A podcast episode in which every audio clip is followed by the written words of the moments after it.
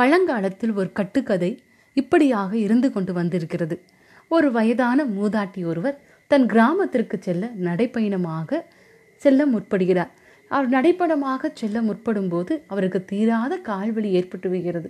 உடனே அவ்வழியே வருகிறவரிடம் உதவி கேட்கலாம் என்று தீர்மானித்து விடுகிறார். அந்த மூதாட்டி அந்த மூதாட்டியை தன் யாராவது வருவார்களா என்று விழிமேல் வைத்து நோக்கி கொண்டிருக்கும் வேளையில் ஒரு வாலிபன் அந்த வழியாக வருகிறார் வாலிபனுடன் உதவி கேட்கிறார் அந்த வாலிபனும் சரி என்று சொல்லி வயதான அந்த மூதாட்டியை தன் வாகனத்தில் அமரச் செய்துவிட்டு இருவரும் பயணம் செய்கிறார்கள்.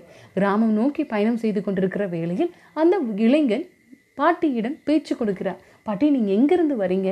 உங்க பேர் என்ன? என்று சொல்லி கேட்கிறார். உடனே பாட்டி சொல்கிறார் நான் தான் காலரா வியாதி என்று. அதை கேட்டு அந்த இளைஞன் பேரதிர்ச்சி விடுகிறான் என்ன? ஒரு காலரா வியாதியைத்தான் நான் என் வாகனத்தில் ஏற்றிக்கொண்டு செல்கிறேனா?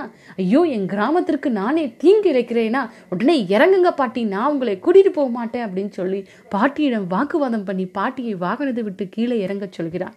பாட்டியும் கீழே இறங்கினவுடன் பாட்டி அவன் வாலிபன் மிக வேகமாக செல்ல முற்படுகிறான். உடனே பாட்டி அவனை தடுத்து நிறுத்தி எப்படியாவது தம்பி என்னை கூட்டி விட்டு சென்று விடுங்க.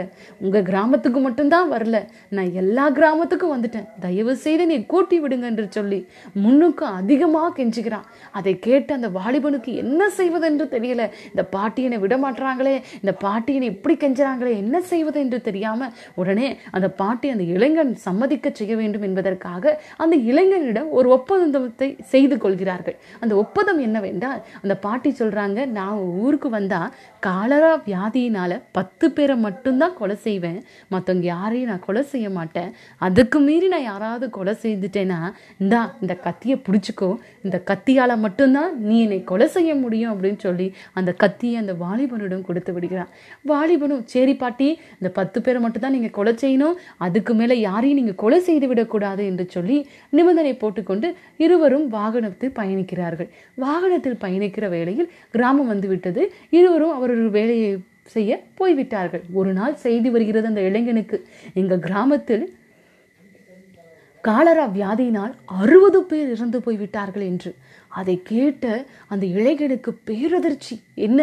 அந்த பாட்டி என்கிட்ட பத்து பேரை தானே கொலை செய்வேன் என்று சொன்னாங்க. என்ன இப்போ ஐம்பது பேர் இறந்து போய்விட்டார்களே? எப்படியாவது என்ன அந்த பாட்டி என்கிட்ட பொய் சொல்லிட்டாங்களா? அப்படின்னு சொல்லி பாட்டி கொடுத்த அந்த கத்தியை பிடித்து கொண்டு அங்கும் இங்குமாய் ஓடி அந்த பாட்டியை தேட முற்படுகிறான் பாட்டியை தேடிக்கொண்டிருக்கிற வேளையில் ஒரு நாள் பாட்டி அவன் கண்களில் படுகிறான். கண்களில் பட்டவன் ஓடி போய் கத்தியை ஓங்குகிறான். உடனே அந்த பாட்டி நிறுத்துங்க நிறுத்துங்க நிறுத்துங்க தம்பி. ஏன் என்னை கொலை செய்ய வரீங்க? அப்படின்னு சொல்லி கேட்குறான் உடனே இளைஞன் நீங்கள் என்ன பாட்டி என்கிட்ட சொன்னீங்க? நீங்கள் பத்து பேரை மட்டும் தானே கொலை செய்வேன்னு சொன்னீங்க. ஆனால் இப்போ எத்தனை பேரை கொலை செஞ்சுருக்கிறீங்க? இப்போ ஐம்பது பேர்த்த கொலை செஞ்சுருக்கிறீங்கல்ல? அப்படின்னு சொல்லி அந்த இளைஞன் கேட்கும்போது அந்த பாட்டி சொல்கிறார் பாருங்க தம்பி நான் உங்கள் ஊருக்கு வந்தபோது நான் அவங்ககிட்ட சொன்ன மாதிரி பத்து பேரை மட்டும் தான் கொலை செய்தேன். மீதி ஐம்பது பேரும் தனக்கு காலரா வந்துவிடுமோ என்ற பயத்தினாலே இறந்து போய்விட்டாங்க என்று சொன்னாங்க. அதை கேட்டு அந்த இளைஞன் துக்கத்தோடு அந்த எழுத்து விட்டு கடந்து போய்விட்டாங்க ஆம் பிரியமானவர்களே நாமும் இன்றைய நாளில் அப்படித்தான் வாழ்ந்து வருகிறோம். பயத்தின் துன்பத்தினால் வரும் பயத்தை விட பயத்தினால் வரும் துன்பந்தாங்க அதிகமாக காணப்படுகிறது. பயம்தான் மனிதனின் மிகப்பெரிய விரோதியாக இன்றைய காலில் சூழ்நிலையில் இருந்து கொண்டிருக்கிறது. யாம் பிரியமானவர்களே நாமும் இன்றைய நாளில் கொரோனா என்ற ஒரு இக்கட்டான சூழ்நிலையில் வாழ்ந்து கொண்டிருக்கிறோம். கொரோனா என்ற வியாதியை காட்டிலும் அவற்றினால் வரும் பயம்தான் அதிகமாக இருக்கிறது. பக்கத்து வீட்டுக்கு வந்துவிட்டால் ஐயோ எனக்கு வந்துவிடுமோ? பக்கத்தில் இருக்கிற நண்பர்களுக்கு வந்து விட்டால் ஐயோ நம்மளுக்கு வந்து விடுமோ என்ற பயம் நம்மளை போட்டு ஆட்கொண்டிருக்கிறது. இன்றைய வழியில் அப்படிப்பட்ட பயம் நமக்குள்ளாக இருக்கும். என்றால் நாம் முதலாவது நம்மளுடைய பயத்தை ஆண்டவரிடம் ஒப்பு கொடுப்போம் அதன் சங்கீதம் அழகாக சொல்கிறது. சங்கீதம் ஐம்பத்தி ஆறு பதினொன்றில் தேவனை நம்புகிறேன் நான் பயப்படேன் மனுஷன் எனக்கு என்ன செய்வான் என்று அழகாக வசனம் சொல்கிறது. நாம் தேவனை நம்பிடும்போது நாம் யாருக்கும் அஞ்சிட வேண்டாம். ஏனென்றால் பலவினத்திலே அவர் பலன் கொடுக்கிற ஆண்டவராக இருக்கிறார். நாம் தைரியமாக இருப்போம் ஆண்டவரை துதிப்போம் ஆண்டவரிடத்து நம் பயத்தை ஒப்பு கொடுப்போம் கடவுள் தாமே நம்மை ஆசிர்வதிப்பாராக. ஆமேன்.